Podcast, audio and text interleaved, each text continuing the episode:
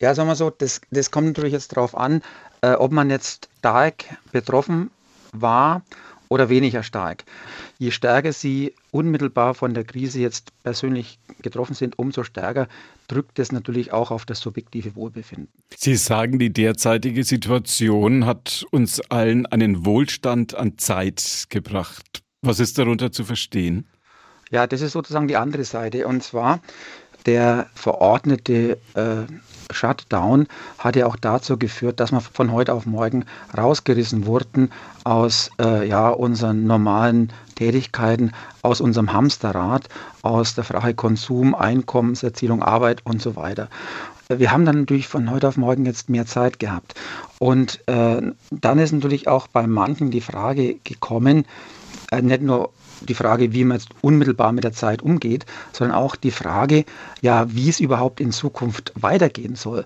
Ob man in Zukunft nach wie vor dann einsteigt in das Hamsterrad oder ob man nicht sich überlegt, wie man seine Zeit vielleicht in Zukunft dann auch anders nutzen kann, um eine höhere Lebensqualität zu bekommen, um ein höheres subjektives Wohlbefinden äh, zu erreichen.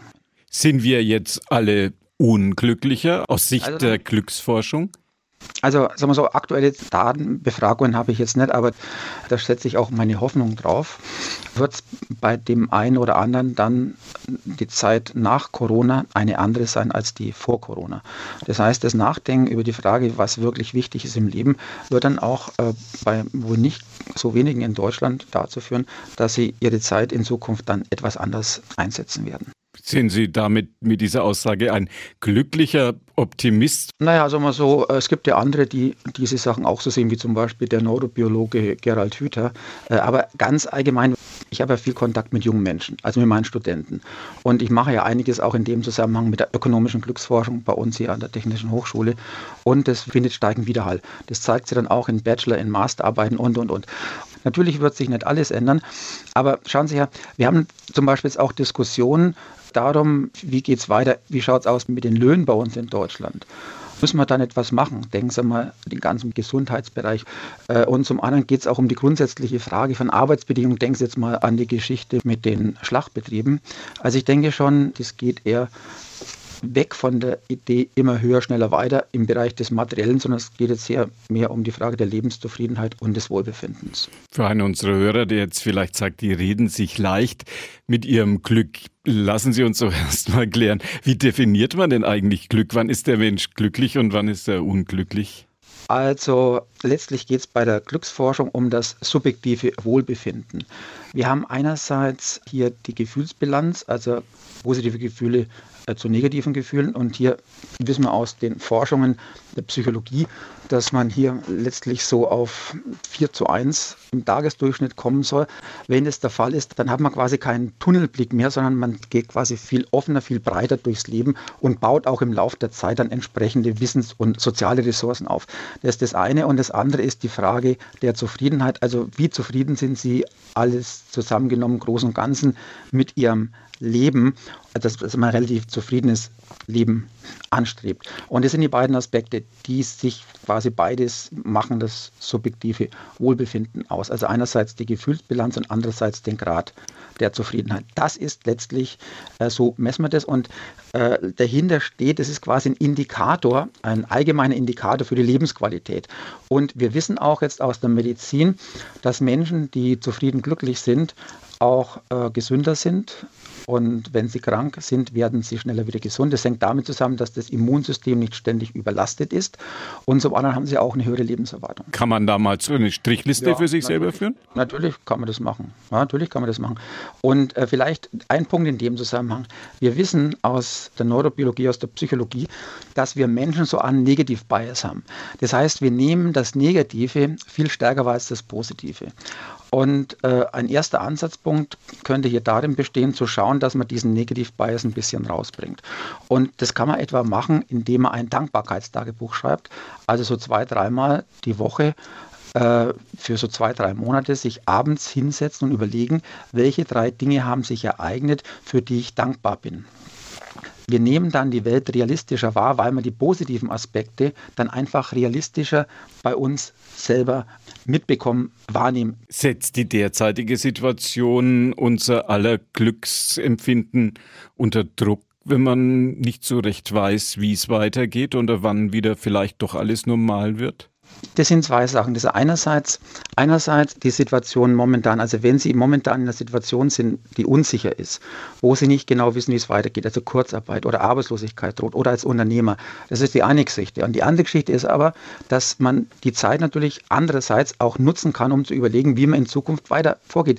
Man hatte die Möglichkeit, man ist ja quasi jetzt nicht, weil man es gewollt hat, sondern weil es halt passiert ist, aus dieser hedonistischen Tretmühle rausgefallen. Ja, und jetzt ist Idee mal, ist die Frage halt, muss ich wieder genau das machen, was ich zuvor gemacht habe?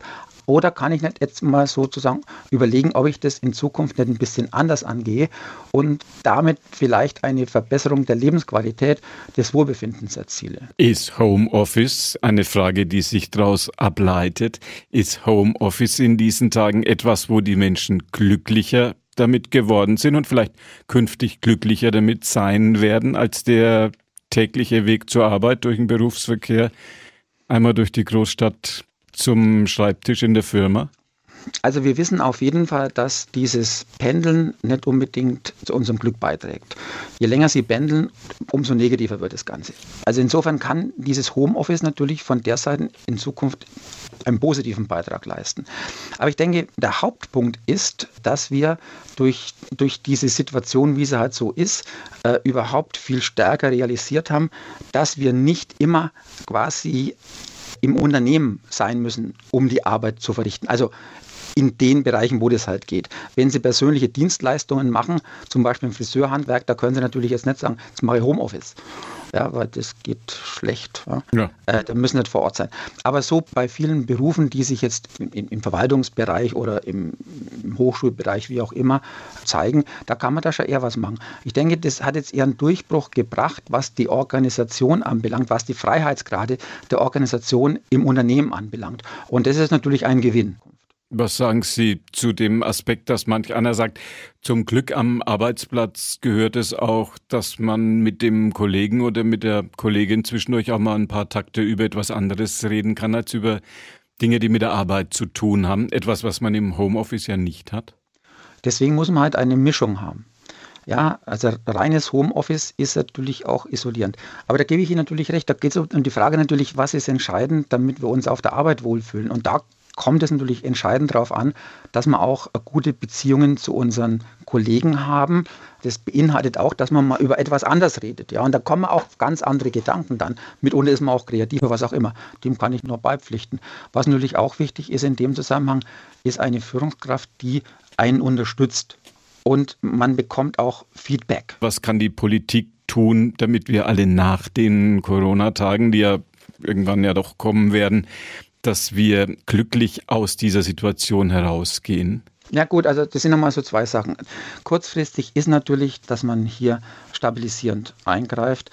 Und dann die zweite Phase ist das, dass man schaut, ja, dass man hier ein bisschen stimulierend wirkt, was die Politik machen kann, um die Lebensqualität in Deutschland weiter zu verbessern. Und da geht es natürlich ums Grundsätzliche. Und es ist interessant, dass äh, zwanzig sechzehn äh, die Bundesregierung ja in der Regierungsstrategie Gut Leben in Deutschland so einen Beschluss gefasst hat, wonach in Zukunft, also ab zwanzig sechzehn, die Lebensqualität in Deutschland für die Menschen sozusagen das Hauptziel der Politik sein soll.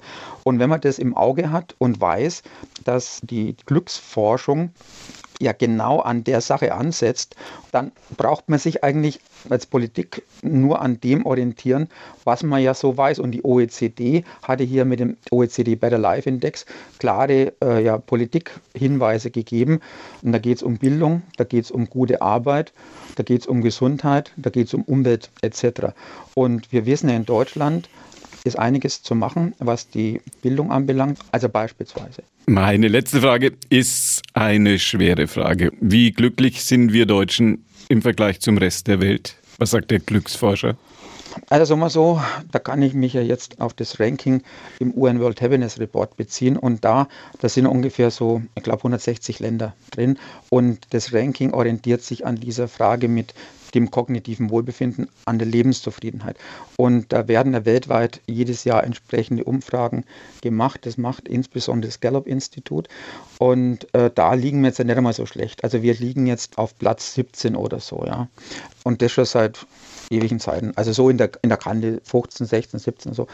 Die Frage ist halt, welche Länder liegen vorne? Und das sind halt die skandinavischen Länder, die, also Finnland beispielsweise oder Dänemark oder Norwegen, die sind immer unter den ersten zehn und meistens belegen sie auch die ersten drei Plätze. Und da kann man sich fragen, das kann sich die Politik dann auch fragen, ja, woran liegt's? Da können wir uns dran orientieren, um besser zu werden noch. Und dass dadurch auch ein hohes Vertrauen in der Gesellschaft existiert. Und daran können wir arbeiten. Das beschäftigt uns ständig. Ja, und war auch unser Thema heute in Vorort Spezial, unsere Interviewsendung, Professor Karl-Heinz Ruckriegel von der Technischen Hochschule Nürnberg, mein Gesprächspartner. Danke für das Gespräch und weiterhin viel Erfolg bei Ihren Forschungen. Tschüss.